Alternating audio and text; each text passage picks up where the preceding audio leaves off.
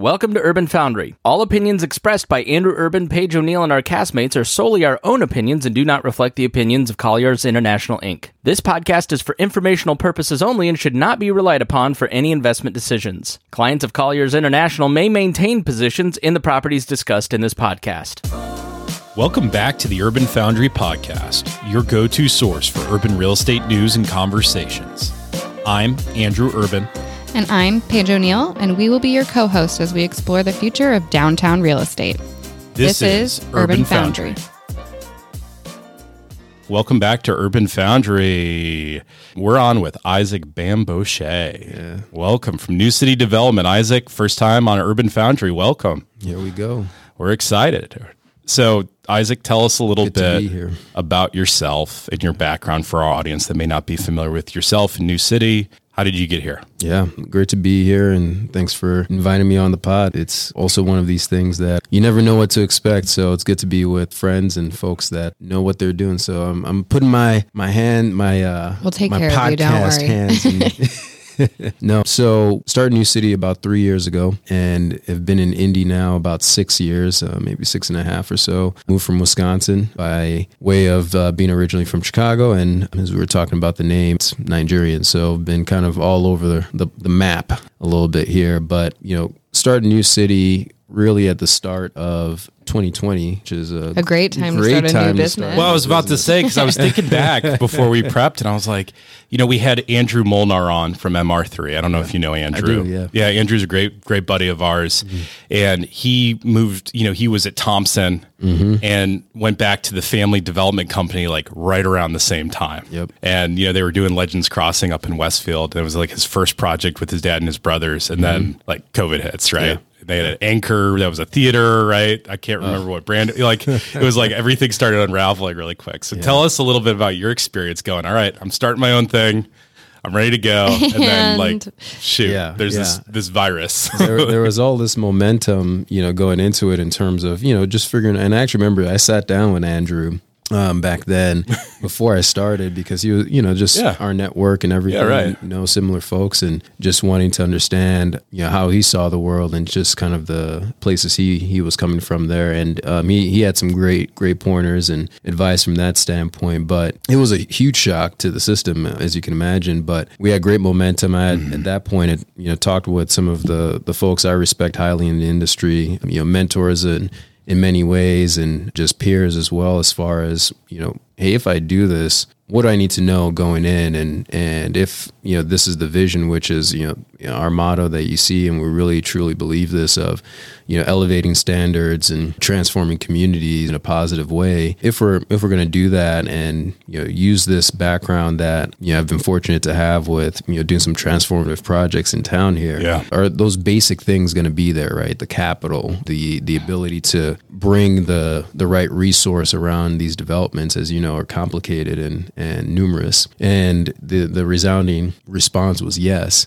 and then the pandemic hits and you know you just start putting everything all the basics right you package together your decks and- right, Yeah. right. you, you, you line up all of these meetings and this i remember vividly it was january and february It had a bunch of coffee meetings a bunch of lunches breakfast and all that and you know then went back into the lab and been working on all these decks and you know different investment strategies and you know we had these meetings set up or i had these meetings set up in march and the world shuts down. So it was okay. You're you're in this, and you know I'd been lucky and fortunate that in the Great Recession, uh, 08, 09, I was in school, so I didn't get to experience the full brunt of you know that whole meltdown. And so I was like, okay, this is my 08, 09. I We- know. you, you're going to really figure out what you're made of. And so we, you know, at that point were, you know, this is still something we are committed to. We've got a great vision, great idea, and let's go out and do it. And I keep saying we, I'm so in the mindset of team at this point Yeah. we've been able to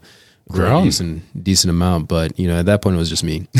right. Yeah, it was you with some ideas, right? some And it's a couple and a theories lot, and yeah. hypotheses, and That's right. I mean, I think that's awesome though to say we after you started in the midst of all this craziness and that, and you still have a we. Mm-hmm. A lot of people can't say that Yeah. after Yeah. 2020. Well, and, and some of the vision when you talk about community, mm-hmm. right? I, I, I I'm really drawn to that because I feel like in my experience, right, like some of what happened mm-hmm. uncovered more inequities. It uncovered more needs for these communities, and it also created a lot of opportunities for the right mindset to come in. Because I think the rules of development, I think there's always a certain le- base level of math that goes into it that's not going to change per se. But I think there's more of a need for creative new approaches mm-hmm. than there's ever been before. I, I think you're absolutely right in terms of the equation could look different, but you're still going to need to produce an end product that probably looks the same. And by that, I simply mean you've got to make a business sustainable, mm-hmm. right? You've got to make money, and and how you get there, you know, you can play with that formula, but if you don't get to one plus one equals either two or four, or, Yeah, right. you know, six, you're not going to be here. Right. Period. Right. and so, but you know, there's a lot of creativity that can happen in in that you know kind of left side of the of the equation, and you know, in such a way that you get more people on the bus, right? Mm-hmm. And and folks that had previously been excluded from the industry, and so you know, we were talking a little bit about that before uh, Yeah. we started here in terms of just what that can look like, and and you know, for me, I think a lot about you know just how do you represent you know properly for other folks that are either going to come alongside you or you know come behind you. And that's that's been really key in all of this because again it's affecting the places that we either frequent ourselves or you know we have been a part of and so how do we make sure that it's it's built for people and not just the the equation right not mm-hmm. just the the numbers Yeah. Well, and, and that's a really interesting point you kind of bring up, right? Is bringing more of a diverse perspective and making, you know, from a community standpoint, it's got to be self reflective of the community in a mm-hmm. lot of ways, mm-hmm. right? And historically, this industry has, you know, at least from a development side and from a brokerage side, has been historically very monolithic mm-hmm. in what it looked like, felt like, thought process. And I think, you know, it's it's interesting, you know, Paige and I have done some interesting kind of deep dives into like homelessness and some nonprofits and also how that impacts things like affordable housing and developments. And a lot of it is what was an eye opening for us was just not even being able to put ourselves like it takes a lot of effort to like get outside your own biases, mm-hmm. right? And kind of saying, okay, this is the way I've always done it, or I approach this sort of question or concern from the community in a very specific way. Mm-hmm. But it doesn't mean you necessarily understand and can't fully address that, right? Mm-hmm. And I think that's interesting. The other thing that I think, you know, and I know we've talked about it, and we have a lot of people in common talking about how do we increase uh, diversity inclusion in this industry, right? And getting more diverse talent sets here, and and that could be matter of perspective, it could be race, it could be sex, gender, you know, all those sorts of things for an industry historically that's been somewhat of a country club. Mm-hmm. you know, right? I mean, you know, Paige, you've, you've seen it. It's You've still pretty much that way. Yeah, like, right. let's be honest. right, right.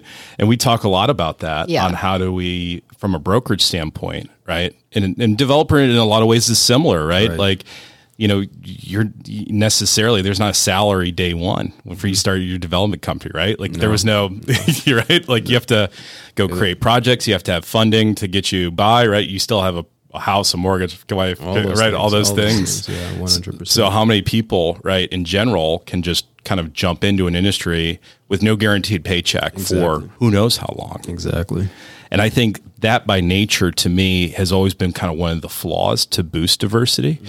is because not many people, you know, in general can do that regardless of, you know, any of those factors. But then when you really look at it and peel back the onion, that really excludes, right? When we look at socioeconomic patterns and demographics, mm-hmm. the vast majority uh, of, of people, right? Right, right. No, it's the you know there's a practical side, right? Yeah. and, and there's kind of a, a social side to a certain extent, and that sort of visibility, right? You've got to see folks that look like you, that not just look like you, but you feel come from a similar cultural background, Right. Right, and say, okay, they can do this, so I can do this. It's it's the way in which you Exactly. you know, athletes or entertainment, folks see these people and say, oh, you know, I am a fan of this person, or, you know, I see this person as a role model, as a mm-hmm. hero Correct. because they came from the same neighborhood I came from, or, you know, they talk similarly, or, Right. you know, fill in the blank. And when you have those sorts of correlations, okay, there's that sort of, this is something that because they've done it I can do it too. And so that representation is so key. But then you go then to the practical kind of nuts and bolts side of it and say, okay, what does it take to be able to Yeah. make this work? And and having that wherewithal and and just that knowledge, you know, whether it's via being in the industry, you know, from the standpoint of getting a job just at Correct. at, a, at an entry level standpoint. I started off as an analyst, right? Yep. And by a series of fortunate events, hard work, all of the above, that you know, formula, I guess, or whatever you- soup. and Yeah, right, right. things, I'm I'm where I am today. But you know, you you do have to start off and pay attention to some of those details, and I and I akin it to racing. Maybe we're in Indiana, right? So Yeah. an analogy of like the Indy 500. It's a vehicle, it's a car, just like the cars you and I drive, right? Um, everyone in this room drives, but you can't just go. We can't go in an Indy car and start driving at 200 miles an hour and expect not to crash. right. Right. Yeah, exactly. Most likely will crash. Um, and so, how do you start to break it down? Okay, I want to be a racer.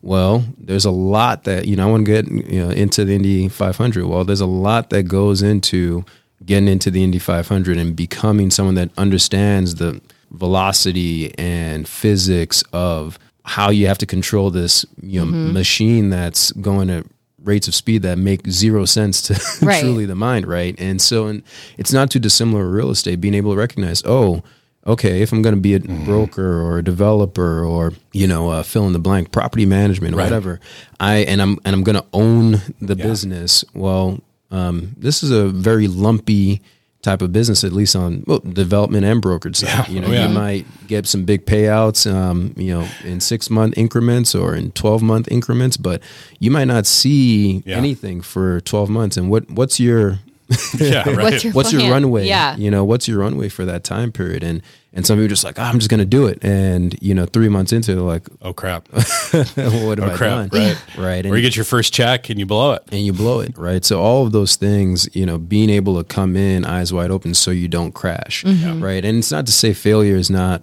you know, okay. Failure is absolutely um, a part of the process, but there's a difference between, you know, these sorts of like corrections that you have to make acro- along the way, and you know, again, a t- totaling that vehicle. Going back to the analogy, Right. You, your race is done. Yeah. right. Yeah. Yeah. So It's interesting you say that. And I love your analogies to sports and entertainment. I use it a lot, mm-hmm. right? Especially when I'm mentoring other brokers and things like that, right? Two things I always say is find a role model and mimic them until you find your own style, right? We all do that early on in our careers, right? We find people we admire, whether they're mentors, either directly or indirectly. And I always tell them, hey, mimic this person until you figure out your own voice and, and, and style, right? F- find people that you really admire and really pick their brains, figure out how they're doing what they're doing, right? The other piece and of add value. I would say, Yeah. you know, Right. um, those folks. It, it's not a charity, right? No. Um, and so that sort of mindset of, okay, they're obviously bringing all this value to you, and they they recognize that too. yeah, yeah, they get it, yeah, right, right. um, and so being able to say, okay, I'm here, I'm adding value as well. Right. You know, the the difference between how they behave around you and and not when you actually bring value is you know vastly different. And the way in which they open kind of the book to you and you say oh okay i get it. Um, right? Because you're actually saying okay well i want to really learn um, what a waterfall is and how to work a pro forma. And, and you say well i'll take this on. Yeah. Right. and you know you again you make mistakes and but it's better to make mistakes when you're working with someone that really knows what they're doing versus oh I don't need to learn that waterfall stuff. I'm just going to do it when I'll figure you know, it out later. I'll figure it out later, and and you get you know with charisma and whatnot through a deal, and you're at the the you know closing table Yeah, or something, right. and someone you know checks your math and is like, ah, this actually doesn't work. Oh, the Yeah. zero's in the wrong place, or Yeah. you know all the wrong types assumption or you missed yeah, And, yeah. it, and it happens Yeah. right but if you don't catch it and you don't have that that that kind of guidance Mm-hmm. 'cause this is an apprentice business It is. Period. No matter what side of the table you're on it's an apprentice business. And so you're right. You have to add value to your seniors right or your Mm-hmm. mentors.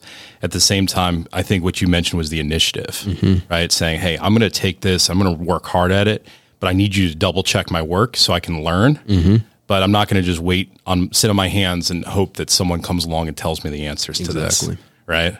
That's that's such a critical kind of piece of development And the other thing I always kind of give as a piece of advice, Isaac, I'd love your thoughts on this, is I always tell, at least in brokerage, and I don't, I'm sure this applies to development, is you got to view yourself like a like an athlete hmm. in some ways. And what I mean by that is you have to structure your routines, your discipline, your your support status, your family life, all those things. You have to keep those things in a certain balance. Mm-hmm. You have to have a very disciplined approach to the way you go about every single day because mm-hmm. time is money in this business Hundred percent. right? And so you got to keep your mind sharp. You got to keep physically healthy. You got to, you know, make sure your home life is stable and secure, right? And we've all probably seen people that didn't do some of those things in their careers and they got pinched or fell into some unfortunate, you know, deal circumstances.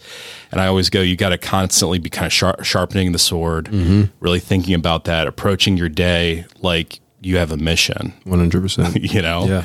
No, it's it's um again going back to the mindset that you have to have in this in this business because you're dealing with people.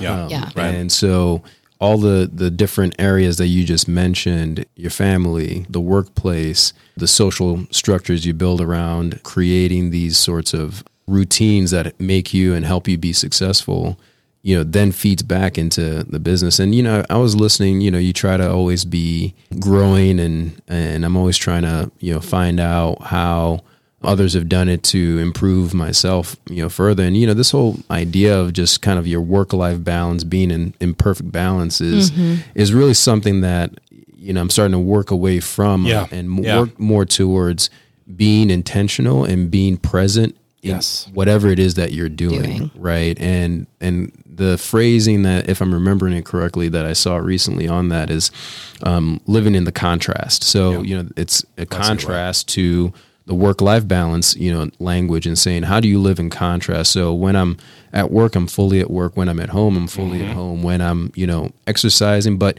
you're committed to these things. So you're not just being thrown around um, like a yo-yo. Yeah. You're not Which- half in, half, half out. out, Yeah. exactly. And and that's where you make mistakes or you ignore the things that truly matter in your life and and then you get in trouble. Well, and it probably helps you feel a little bit more fulfilled about what you've done in the day. Because if Mm-hmm. you're giving it at your all while you're at work or while you're at home, then you're not like, oh, I'm a shitty mom or Yeah. oh, I'm a bad employee or Right, whatever right. it may be because you're truly giving it all. That's right. And you're focused That's for right. that time being. and it's a challenge Yeah. it's a challenge because all these things especially in the world you know we're just talking about Mm-hmm. Um, oh, there's a lot of noise. yeah there there's so much noise and and way more so than you know the folks that have come before us. You know our parents or grandparents didn't have nearly the amount of distraction and the mm-hmm. idea that oh if we just optimize with technology we can do it all. And it's like no we're still human beings. We can't do it all. And we can't do it all at the same time. So just trying to and i think that's a, a, a it's been a huge you know lesson for me too in the business of we can't be everything to everyone. Correct. And we can't do every project. And you know you, you achieve any level of success folks are going to want you in Oh yeah, you know, all all a million these different, different directions. uh, different places. And so how do you say yes to the right thing and and no even sometimes to the right thing? Mm-hmm. You know mm-hmm. but it's the wrong thing for you at that time because it's taking your eyes off the prize. Right. Hundred percent, right? The no's are more important than the yeses a lot of the mm-hmm. times, right? 100% And it's it, it it's so interesting to kind of get your perspective too, because it kind of mirrors a lot, you know, the work that we do with the team and really the brokers, right? Like a big part of when we started building this bigger team and building this platform, our whole idea was how do we maximize producers, right? How do we attract the best producers that want to come on our platform as a team? And our backbone and Paige leads a lot of that backbone piece of it so they can focus on what they're doing best. Mm-hmm. Because I saw that as a success, right, early on. And I think in development, it's the same way. How do you, you know, right now with everything going on and your projects, et cetera, how are you staying disciplined from a macro strategy standpoint? Right. Mm-hmm. Because it's like you said, right? You get a lot of calls, right? Brokers say, Hey, this is a great opportunity. You can make so much money, yada, yada, yada. Here's my OM. You should take a look at it. How are you guys assessing things? How are you guys looking at opportunities? And then from a new city development strategy, kind of what's your kind of current theses that you guys are really trying to to to, to work on? yeah it's a challenge Yeah, because right. i'm a deal junkie Yeah, right. You see a deal and you go, oh, like Yeah. you said, like I could do this deal, I could make money. all this, But is this worth our time and effort because that means we have to divert resources off other things, Yeah, right? Yeah, and so you know, I have a my team. You know, will probably laugh if if any of them listen to this, um, but there's a saying um, or our mantra for 2023 is this uh, acronym that myself and my partner came up with called All In. And not to be mistaken with being that we're on a podcast, the All In podcast. Yeah, right, right, But right. I'm a fan of that. Shout one. out to all in a podcast. That's right. But but the acronym really means something that it speaks to exactly what we're talking about. And you know, the A stands for ask for help. The L stands for lean into leadership. The other L stands for learn from your limitations, increase capacity, and never settle.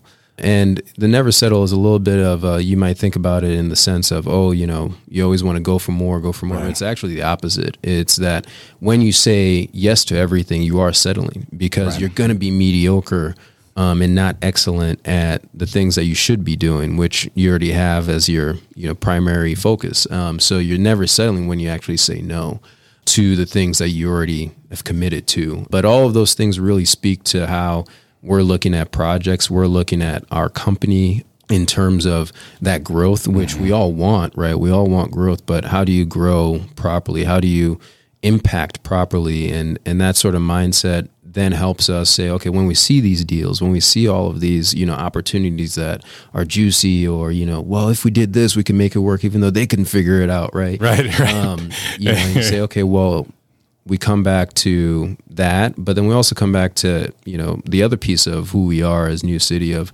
you know, again, elevating standards, transforming communities. This is truly going to be transformational. And, Right. and that transformational language can mean a couple of different things. It's not just, is it big? What's the impact that you can have in this corridor? What's the impact that we can have in this market? And those things really guide and dictate the decisions that we make day in and day out, where we say, okay, if we're going to take this project on, this can be cool. You know, this could add to our mm-hmm. value prop. This can add to our resume of projects, but is this really transformational for this corridor? Is this something that we feel had New City not gotten involved, this would not happen? Right. and and and so you know it stares us sometimes away from kind of some of the easy layups frankly and we've got to balance that right we've got Yeah. to be able to make sure again you're putting food on the table from that standpoint for the organization to continue to do the things that we want to do so those base hits those you know Baseball is the perfect analogy for that, by the way, yeah, right? those- you those, know, you know, two run hits, all of those are important and, and fill into the equation, but they're they still kind of gear you towards this. Hey, how are we impacting? So whether it's in Hendricks County with a massive project, Right. or whether it's uh, Marion County looking at a small. Right. 15 unit acquisition, you know, not true quote unquote development or repositioning. Right, right. There's a this whatever project that we're doing this there's usually at least going to be a greater story and greater narrative around the impact we can have on that area yeah, that's interesting. So, so tell us about kind of few of the projects you guys are working on right now that you can talk about because I know there's always top secret stuff. Yeah, the stuff- right? But the, I'll say the public stuff, Yeah, right, that we all know about. Um, we're working on primarily right now a, a massive project in plainfield indiana and you know not a place that typically is synonymous with massive projects but it's a community that's actually seen a lot of growth oh, plainfield and hendricks county as a whole and you know primarily from this industrial e-commerce uh, push and they've done a great job of being able to maintain the value that's been created there. And now you know are kind of you're seeing a lot of what happened on the north side happening on the west side. And um, we've come in with a with a plan that we're we're pretty excited about it. And we've got 125 acres that we've master planned and we've put together this sort of community within the community you know Right. city within the city where we've got everything from multifamily to single family, actually industrial as well. There's a senior housing play involved, retail, ground floor mixed use, trail system expansion, working with the municipality on it. Um, it's called Hop Station, Yeah. the project. There's even office built to suit opportunities on it. So, you know, full gamut. It's a 300 plus million dollar project with all these uses. The multifamily piece, you know, we're building. That's a new city project. We're building about 300 apartment units right now with 30,000 square feet of retail. We've got you know 300 more units that will be built in in subsequent phases. We've got a partner that's working on the industrial mm-hmm. piece that's doing about half a million square feet of mid-sized boxes. You know, again, geared towards the logistics and e-commerce world. We've got Pulte Homes doing 240 plus single-family homes Got at it. kind of that price point that again is approachable in this world where you know Yeah. building homes is is uh, Ridiculous. yeah ridiculous. Yeah. I mean, again, you go you know to the neighborhoods in you know, Midtown Indianapolis, or you go to the North Side, and Yeah. good luck finding a home you know that uh, is new build for anything less than you know four hundred thousand dollars. Yeah, right, right, Right. yeah. So these guys are doing a, a great job uh, from that standpoint, and and then yeah, partnering with the with the municipality on the infrastructure. Right, one of the big Yeah, things big. when you're building a community like this is the infrastructure, Mm-hmm. and you know thousands of linear feet worth of concrete and asphalt and road will be Yeah. placed in service essentially, and so we're we're working through all of that, and you know we are the lead in all of that, so that's uh, keeping us really busy, and Oh, I'm um, sure. we've ramped up quite a bit to be able to take on a project like that in a short time and it's it's gone lightning fast in in the grand scheme of again projects of that Yeah. scale you know we bought the site in 21 started construction last year and the first phase will be online next year. Nice. That's Um, amazing. That's quick. yeah Because you know, I mean, these bigger projects they can take a long time. I long mean, because you worked on Bottle Works, Yeah. when you were at Hendricks, right? right. Yep. I mean, tell us like how does that compare from a timeline perspective? Obviously, there's it's different apples and oranges. it is So you we'll know, say there's that right. historic redevelopment in one Right. I mean, greenfield obviously, in the right. other. Greenfield But- the other. Yeah, it, that that even too for again a historic redevelopment project was lightning fast. You know, we and there was a whole RFP, right? Working Right, with, right. well, we were working with the city, city right? and- others and and, other quasi-governmental right? entity and the school district. IPS owned it, and that was the That's bus right. That's right. Um, a lot right. of folks forget, and that's and that, I'm proud of It's that. amazing you know. how quickly we've all forgotten Got- that because you go see it now and you're like, there was a bus depot here, yeah, right? yeah. Hundreds of school, you know, buses, orange school buses, right there, you know, school buses. Um, On a prime piece of property, right, right? right in the downtown. And a lot of folks didn't think that, you know, going that was that was the end of Mass Ave, you Mm-hmm. know, and there were some things that were happening over there, but it was still kind of you're gonna do what? You're gonna put a hotel at the end of Mass Ave. It- everyone wants a hotel. on Everyone goes the other way. the other way, exactly, over by the convention center and Lucas Oil and those sorts of um, spaces. But again, we really were of the mindset that if we can create that sort of destination, that center of gravity, people will come because people are looking for interesting things to do, and people from all walks of life, frankly. Um, and how do we attract and elevate? You know the standards of what we view as um, Indy, Yeah. and you know there are a lot of folks doing that. You know there are a lot of other people I can you know talk about Oh, yeah. doing, doing really cool stuff in that w- w- realm um, of of elevating the profile of Indy. But yeah, for BottleWorks, it was it was a relatively you know short in development standards process. We started that planning in 2017. Um, Okay. we Yeah, won it in 2017 as well. The the bidding process, frankly, you know, kind of started in 2015. And so there was a there were a couple years of just you know IPS figuring out what they wanted Right. to do, and then putting out an RFQ, and then it went from an RFQ to an RFP, and then we won it, and then there was negotiating a PSA Right. and due diligence, and and so yeah, that's that's what can happen, right? And and but then once we won it and went through the process, um, you know, we had to go through IHPC, the Historic Preservation Commission. Oh, gosh, we had to go through the feds uh, and um, uh, National Park Services (NPS), uh, you know, for some of the tax credits that we got. We had to go through the state, um, change some state laws in terms of um, how we could even, you know, just allow alcohol to be served was on the to say, project. right, so there right. were so many pieces, and and that took you know a couple of years, which again is fast. You know, typically those things can take Right. half a decade to a decade, depending. So I think you know, yes, credit to the team and, Oh, and yeah. Whatnot. But I would also say credit to the municipality, credit to the state. You know, that sort of collaboration is so key in being able to achieve, you know, what what's now BottleWorks, right? Being able to get everyone on the same page and everyone was so supportive and wanting to see things happen. Everyone has their own agenda. Of course, Right. right. Um, Right. but uh, I think there was a lot of goodwill and intent in trying to collaborate and and bring that vision to reality. Yeah. So how does that experience, obviously structured process, a lot of different stakeholders.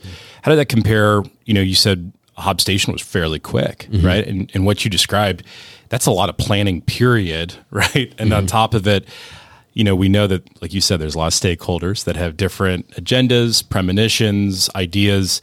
How did that compare that process kind of with how Hob Station came along, right? Yeah, there was a little bit more of building the plane as we went with Hop Station. Got it. With, I mean, there was a lot of it that happened with Bottle Works as well, but there, there was a little bit more taking a step back, seeing, you know, the the whole forest, and then you know diving in.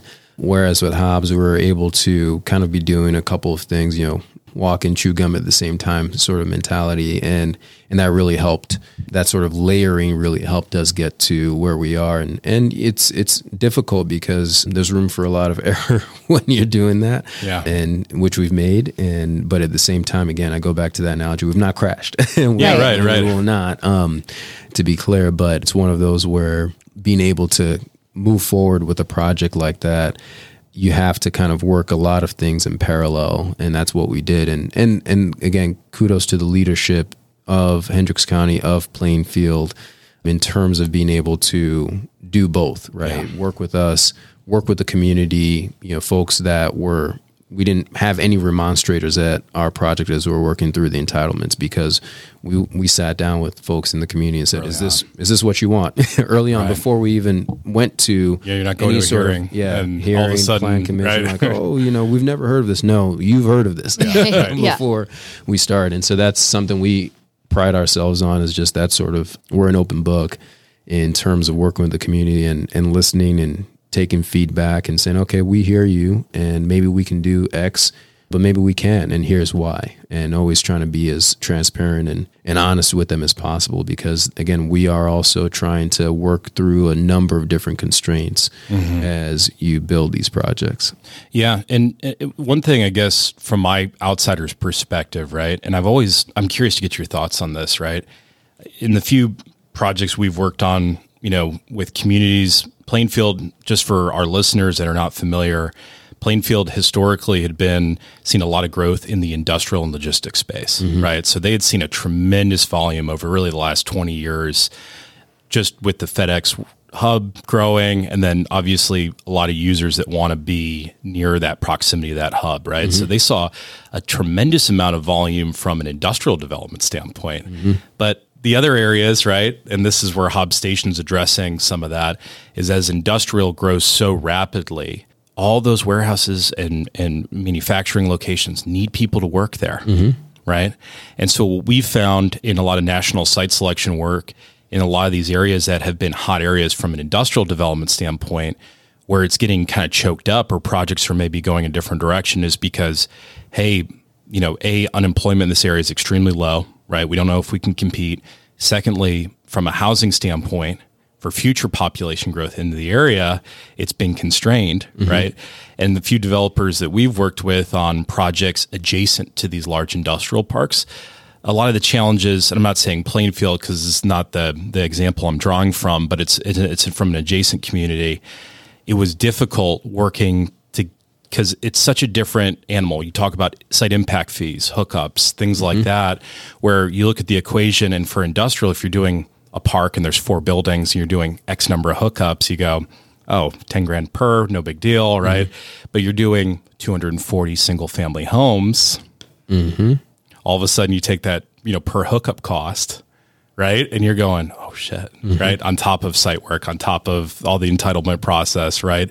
So, do you, on that project, you know, you said it was very collaborative. Was there a lot of mutual learning that mm-hmm. went into that between all the parties and stakeholders about, hey, how, how does a pro forma work for a site like this? Because you probably haven't seen one ever mm-hmm. in the council or any of the other stakeholders' time when they were coming, your guys were coming forward with your plans. Yeah, and it was so important to bring the right partners to the table that had that collaborative mindset, right? The the Pulte's of the world, right? Again, they're a large, you know, publicly traded, Yeah. you know, housing developer, but the folks on the ground here locally were collaborators, and and so you know, I'm not a single family housing developer. I don't know all Right. the ins and outs of what that takes at that scale, but you know, when you understand how to again build a pro forma, right? Going back to Yeah, some of what we're talking about, those fundamentals, you and you get the right people at the table, you can bring those different pieces together and say, okay, here's something that makes sense or doesn't make sense. And that's what we did in terms of being able to say, okay, we've got, you know, the, the single family piece, we've got the multifamily piece, we've got the industrial, and they have all of these constraints. Okay, let's bring them all into this pot. And how can some of the you know benefits of doing single family next to multifamily actually benefit some of the and the constraints by reducing costs that we would actually have to double up on had we done them separately.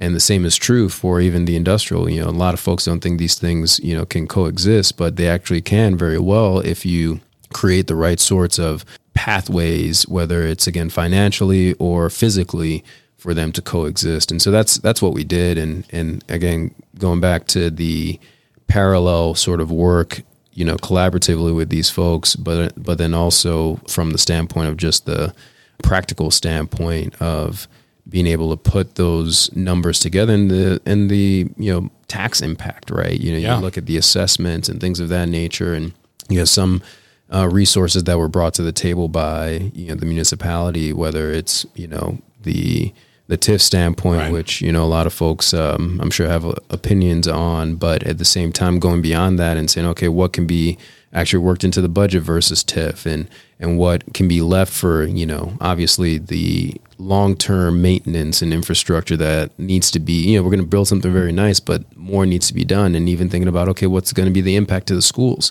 bringing all of these uh, rooftops here, so. All right, the municipal impact, right? One hundred percent. And so we we were putting all of that together, sharing that with the municipality, working with their advisors, their advisors working with our advisors, and and that whole process then creates this thing that okay, this works. um, Right. Let's go. Let's go build it. Yeah. Yeah. Well, it's interesting. You know, it's funny you bring up the municipal impact, municipal services impact mm-hmm. on a development project of that scale. Mm-hmm. Right. And so it's funny, kind of this is a flashback, but I was in, uh, I worked for General Motors uh, back in you know, kind of the mid mid 10s. Mm-hmm. I was based in New York City and I was head of our portfolio in Midtown, Lower Manhattan, and the outer boroughs. Right. And so I toured Hudson Yards mm. early on with Tishman. Mm. And one thing that forever stuck with me is they made a big emphasis because it was on a CSX switchyard Yep. on, in Midtown West. And essentially, you know, the, the key takeaway that I thought that was really like a light bulb moment for me was they had specifically worked with City of New York and New York City Public Schools to kind of, because of the density they were bringing to that area, think about fire service, police service, school systems, having a new public school mm-hmm. built alongside the rest of the development, which people see now and go, oh my God, and they think this was always part of Manhattan. Right. Right. And so it was interesting that you, you also had that similar aha when you think about the community itself. It's great to build a pro forma and all this stuff, but at the end of the day, people have to live here, right? And when you're adding this much density in these many units, um, it's really interesting. And so, you know, obviously you have some ties to Chicago. I was in Chicago last week. Um, and I was touring um, a very high profile project with a client. And one of the questions I asked the developer, you might even be guessing which project this is. I don't want to, you know, name other parties, but one of my questions was in this area that they're developing, it's a very large scale project in Chicago. What's the plan for city services in this area? Schools, things like that, because they're adding an area that's basically a bunch of parking lots and kind of, you know, former industrial. It's on a former uh, large industrial site. Mm-hmm. And I asked the question and they didn't have an answer. And I kind of thought that was interesting because I go, gosh, you just go to Hudson Yards, talk to Tishman for 10 minutes about how they plan this out.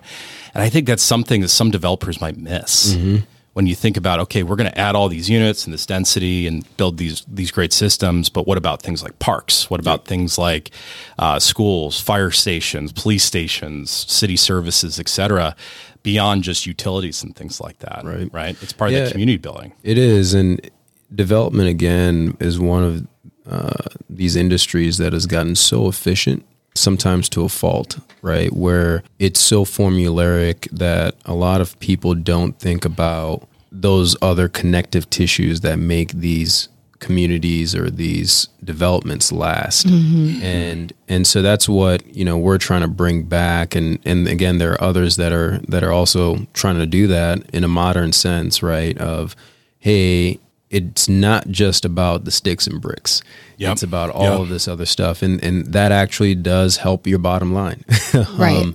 and and so yeah you're you're you're spot on and just that sort of mindset of this isn't just a formula and this isn't just about being super efficient is something that's so core to who we are and I think needs to be core to the industry as a whole as we you know stop and think about what we're doing because when once those buildings go up they're there right? Even if it's a crappy you know bill Yeah. it's going to sit there for minimum you know 5 years if not 10 years Right. and and that shapes the community in a certain sort of way and whether for good or bad. And so you're trying to shape it you know as best as you can. We're we're all doing what we do right to obviously you know do well for ourselves but then hopefully do well for for others and do mm-hmm. right by others too. So yeah i couldn't agree more in terms of just taking that step back and and trying to think about what those impacts are and and that's how we like to approach things How do you, you know, you mentioned the community associations and the different interest groups, right? Sometimes these are just citizens that are concerned, mm-hmm. right?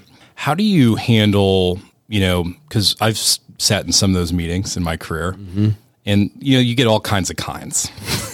I'll put it put it politely. How do you guys, you know, address concerns or wants, asks of community groups that may or may not be realistic? you know it's not that to me at least complicated Right, right. Uh, and you, you you have to be tactful in all Of in, course. in every and anything but i think it's about being able to express c- clearly what is realistic and not realistic and not just to re- regurgitate those terms but Right. it truly is. And and to put yourself in in the resident shoes we are residents as well. I live in a neighborhood Um, and i think sometimes we forget that. We we put on our developer hat we put on our broker hat and you know we got to get this deal done. Yeah, right. no think about how a resident would think about it and i think they they know when that's real and when it's not real. Yeah. And so you i could say the exact same thing that someone else you know can say and it hit differently simply because and we see that all the time in in, in this life and in this world. Um, but i think it's coming from a place where they say okay this guy actually means it. And and there are connective tissues in there right, where it's indicated and not indicated. And i think that's what most likely makes a difference. Sometimes they still don't like it. I mean, I've been, you know, this is not my first rodeo, right? In Right. that sort of way. And and I've had the situation where you're still shouted out of the room. right. And, Yeah. and They, like, whatever answer you were going to give didn't matter. it didn't matter. And and you get those, you have to eat those lumps as well. Right. Um, but by and large, you, you you know, I, I feel I found a lot of folks to you come with authenticity and and they will respond accordingly in that sort of way and and you you break down what the constraints are and what they aren't. And I think sometimes you know we in our development community want things a certain way and really don't care about you know what other people think because mm-hmm. you know oh we're spending this money and you're not and and those types of things and okay yes that might be true but no one wants that thrown in their face you know Right. so being able to say yes we're making a real investment and we want you to come alongside us but this is an investment we're making. And you know we are choosing this community for this reason. And and people hear that right? It's like okay you know sometimes again folks forget those sorts of things and you're bringing that back to to bear that it could be very different. It could be a different group that has very different sort of priorities. And and so being able to say these are still the priorities that we have versus the priorities that others have. And those go a long way to being able to get the communities on your side right. in terms of what you're trying to create Yeah. Yeah. And that can be difficult, but if you approach it from a place of empathy and understanding, mm-hmm. right, it can be successful. yeah it's a good way to put it empathy and understanding Empathy and understanding. Mm-hmm. One quick question on transformation, right? One thing that's been a big topic, and I'd love to get your thoughts on. You know, you talk about dense urban cores, right? CBDs. You know, you think, you know, Monument Circle and the office towers in downtown Indianapolis, or we'll use a Chicago example, the Loop itself, mm-hmm. all those big towers. You know, with the future of office obviously shifting in a mm-hmm. paradigm, right? It's not going away forever, but utilization and the way it's going to be used, I think, is is permanently shifting to some degree, mm-hmm. right? you know, what is the future for these the dense urban cores that were planned out 50, 60, 70 years ago to built around office workers five days a week, and that's the activation of a lot of these areas. How how do you think communities, whether it's Indianapolis or others, begin to rethink how to reactivate those things, right? Well, I think And retransform them, kind of to use a yeah. new city word. we're in the middle of it and it's hard to see the forest when you're in the trees Yeah. So it's going to be one of those that we'll look back on and be like, oh, of course. That was the answer. It was, that was the obvious. answer. It was obvious. But I think it goes back to, again, the, the fundamentals of how do people want to live in this Correct. new world that we're in with all of the remote work sort of mindset that has really, you know, taken root in such a way that office is not going to come back the way you know it was and we own office and Yeah. and I still am a big believer in office but it's not going to be the way it was so you're you're thinking about those sorts of transformations that can happen with some of these assets whether it's you know, repositioning so yes you go from office to residential or you go to you know hospitality Right. thinking about the things that are right and those are those are not they're easier said than done Yeah, right. but there are also some some things where it's this has reached its useful lifespan and functionally obsolete. it's functionally obsolete and we need to rethink what this is completely which means potentially a removal mm-hmm. right a complete Yeah. removal and and going back with something new and different and so i think it's going to be that combination it's just a matter of figuring out what people want and how you can deliver that in the most efficient and creative way possible Right. um, and and that is a very broad way of saying all of the different uses that go into creating communities. It's residential, it's work, it's entertainment, it's you know travel, those it's commerce, right? Creating value in these new economies and creating connectivity. Correct. You know, the the connectivity is so key in all of this and and I think that's where we need to spend a lot of time is how do we move people and and moving people from you know a tower back in the day back in the day but just it, it, pre-pandemic was accepted that you know you would go, go downtown Yep. parking you know uh, drive into a parking structure get out you know go up whatever five levels of Yep. Of parking get out of your car go into the the, elevator, elevator. go down and then go into the lobby of your office building and go up 20 Mm-hmm. you know that's not accepted anymore it's not the right way to move people and so now folks want to be closer to the ground they want to be able to Correct. you know walk out uh, you know go to lunch with their fellow coworkers and not just you know order everything in and so what are the creative things you know they don't just want jimmy john's every day Right. it's not just- right Sweet greens. yeah, sweet greens now, and and but but you think about it, right? You've got now sweet greens, you've got Shake Shack, you've got Slapfish, you have Yeah. Garden Table right in this you know corridor. So you've got all of this optionality, and and this part of downtown is actually still thriving. Oh, it where, is. where we're sitting. So that's where you you say how do you replicate or bring new things in? I think Indy's got some pretty exciting things on the Oh, yeah. horizon uh, from that standpoint. Just this stuff takes time. Yeah. It does. It takes time and it takes creativity. And I know, you know, the city and, and others have been open to developing new tools for developers and really open to that conversation.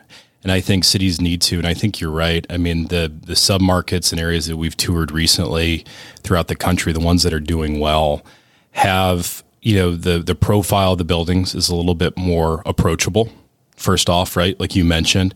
But secondly, the one thing that I've picked up on is that there's very deliberate densification of you know multiple uses together to really drive and activate the foot traffic, mm-hmm. right? So just you know that whole experience you said convenience is key. And so in a lot of the projects that we've toured recently, that same developer might have two or three apartment, large apartment buildings going up nearby. And they're working on transportation access, things like that, and parking and all these other things to make it feel more like you're coming to a destination mm-hmm. that serves multiple of your needs and there's not inconvenience or what I call friction. Mm-hmm. We live in a frictionless world, mm-hmm. right? Things like Uber, right, which is a over a 10 year old company now. Right. But think Crazy to about how friction, if you guys remember calling a cab, Yeah. Right. Right? And you have to wait and you like you talk to a dispatch and you you know you're out with your friends or whatever in college and you have now you don't have to do that. It's frictionless. Mm-hmm. People want a frictionless experience, mm-hmm. right.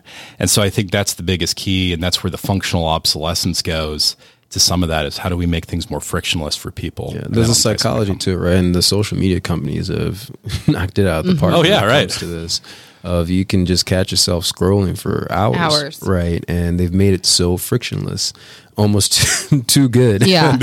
right, right, where it becomes addictive. It becomes. I mean, there are obviously all these documentaries now, you know, on all the streaming platforms about that.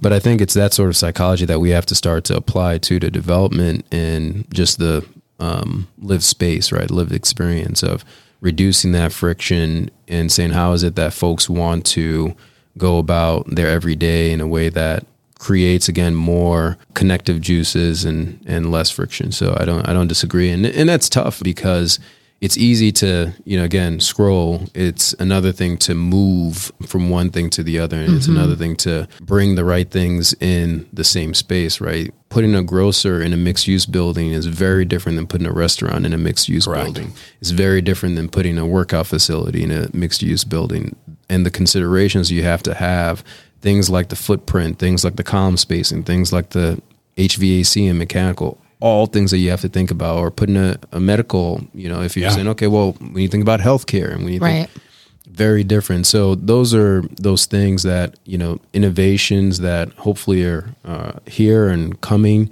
can help make that happen faster because that's the thing that it, it does take time and, and we're in a world that moves fast now Yeah, Um, really quick. And and that's been one of the challenges of of our industry is that it's it's slow and more permanent and and hard to change. And so how do you create something that that gives people grounding but at the same time can can transform more quickly and that's that's the uh, thing that we're all working on right now.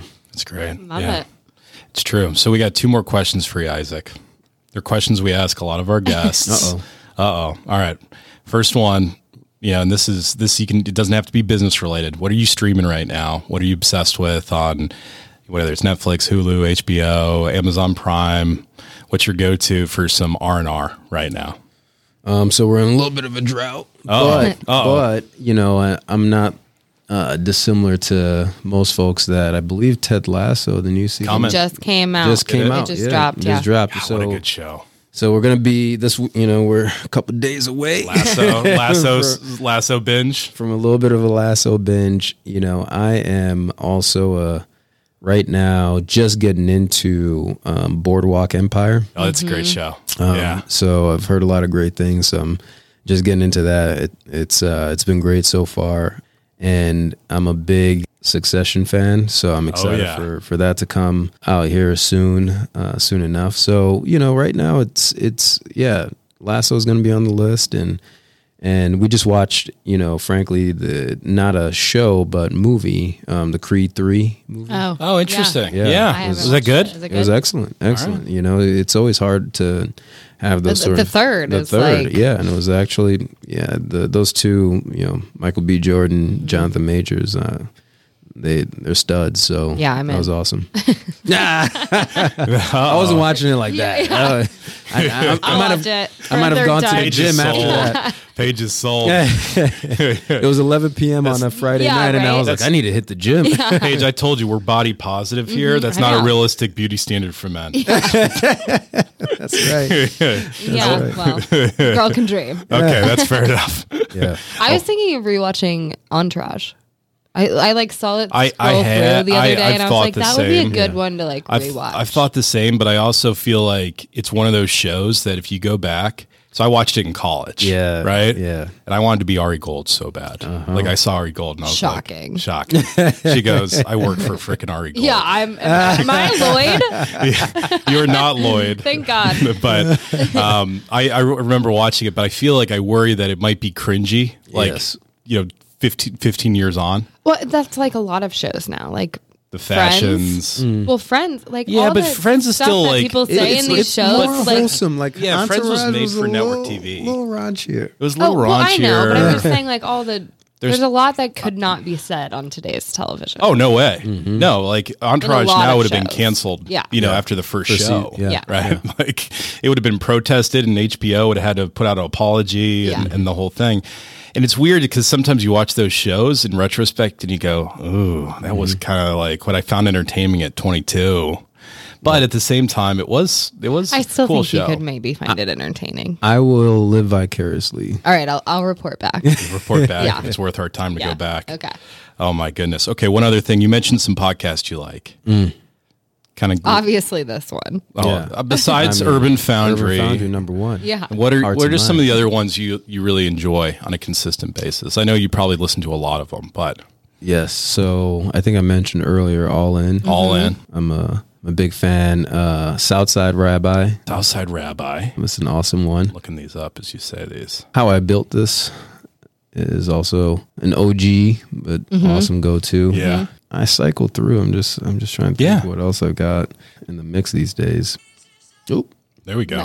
there we go. I was going to ask you what you're what you're streaming. I now I know. Now you know. Um, Now I know. The Fort podcast. The is fort. For Um, is a good one, and again, more kind of non-business related. Shades of Hope is the actual two local pastors, Oh, cool. one white, one black, and they're kind of talking through a lot of different social things going on in our broader world, but then Right. also right here in Indy, one of the the pastors happens to be my neighbor, so Oh, go that's figure. cool. Yeah, That's cool. Pretty, pretty cool. So Oh, that's love neat. support Shades on of Hope, Dr. Reverend Clarence Yep. C. Moore, and uh, Jeff Karowski. Krosky. Yeah. Yeah. Great. That's cool. And then I guess the best one yet it used to be the Robin. No, it was it the Robinhood podcast? Before? Can't remember now, but best one yet. Nice. Best one yet? Mm-hmm.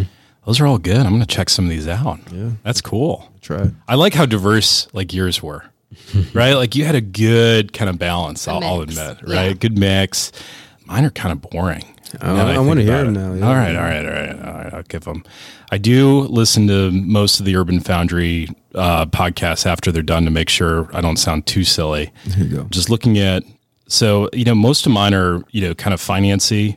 I, obviously, I do you know the Financial Times daily podcast, Wall Street Journal. Mm-hmm. Those are commute podcasts, and I love the the Goldman podcasts, even though they're a little corporatey Goldman. They just kind of have some interesting Okay. from a finance standpoint. The Compound and Friends Okay. is one of my favorites from it's uh, it's done by kind of a group of younger guys uh, that um, and one of the one of the main guys I forget his name off the top of my head he's he's been on CNBC for over a decade and it's kind of like buddies talking you know like stocks markets things like that. I just really enjoy that. I'm a finance guy at heart deep down. Mm-hmm. Um, so I listen to those. And then I always try to find I like some of the narrative kind of like podcasts that are about, you know, I'm listening to one about the guy John McAfee from McAfee Virus Software mm-hmm. Mm-hmm. and like his whole alleged suicide and mm. like all this kind of stuff oh. and kind of the murder podcasts, things like that.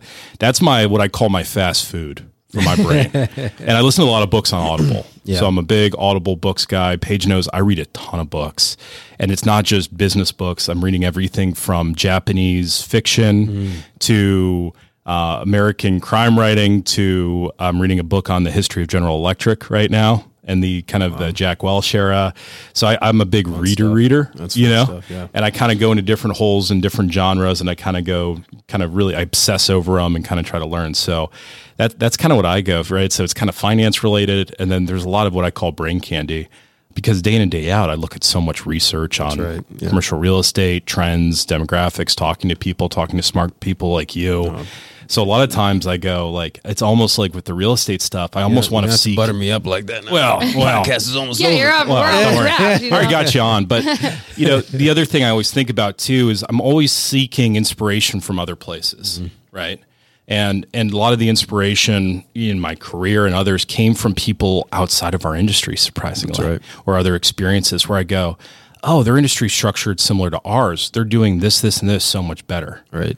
I mean, and that's that? the thing that you, you've got to do in any industry, frankly. And, you know, one of the best to ever do it, the Steve Jobs of the world do that type of stuff. And Steve Jobs himself, you know, was so inspired by calligraphy Yes. of all things and how that um, spoke so much into the what he put from a design standpoint with regards to all the Apple products came from calligraphy, right? yeah, but you can see that influence. You can. And that's why it's so different, mm-hmm. right? If you seek inspiration, I always joke, and this is just maybe a mantra I live by in life. If you seek inspiration constantly from either your competitors or people in your industry, inevitably you'll end up just looking like everybody else. Right? So to be the different or to be the other and not to be afraid of it, you have to seek inspiration from outside of that world, mm-hmm. right? And, and I love just kind of kind of trying to find that from other places and then bring it bring it here, bring new ideas to our clients, to to others, and just be more rounded rounded and educated. Mm-hmm. And also, it's a people business we're in. Mm-hmm. To be able to understand and empathize, that's where I get that through fiction a lot of times. Right. And from different cultures, different types of writers, even from art. Me and my wife are big into that, where we're trying to find different types of artists that are outside the norm Yeah. to seek new inspiration and perspective. Right. And to understand it. So Yeah. That's that's my little go-to. But Isaac, it's been a pleasure. Thank you for coming on. Oh, really- we had a really great appreciate time. the- the- we'll have to have you back for some more updates on Hob Station. I know you guys are cooking some other things at some point. That's right. They're gonna make big news, so we're gonna have to hear about those things once you can talk about them a little bit more. Looking forward to it. We've got uh, our, our heads down on a few things that are pretty exciting. So, if you want to learn more about New City, where can people kind of follow you guys on LinkedIn and Yeah. other places?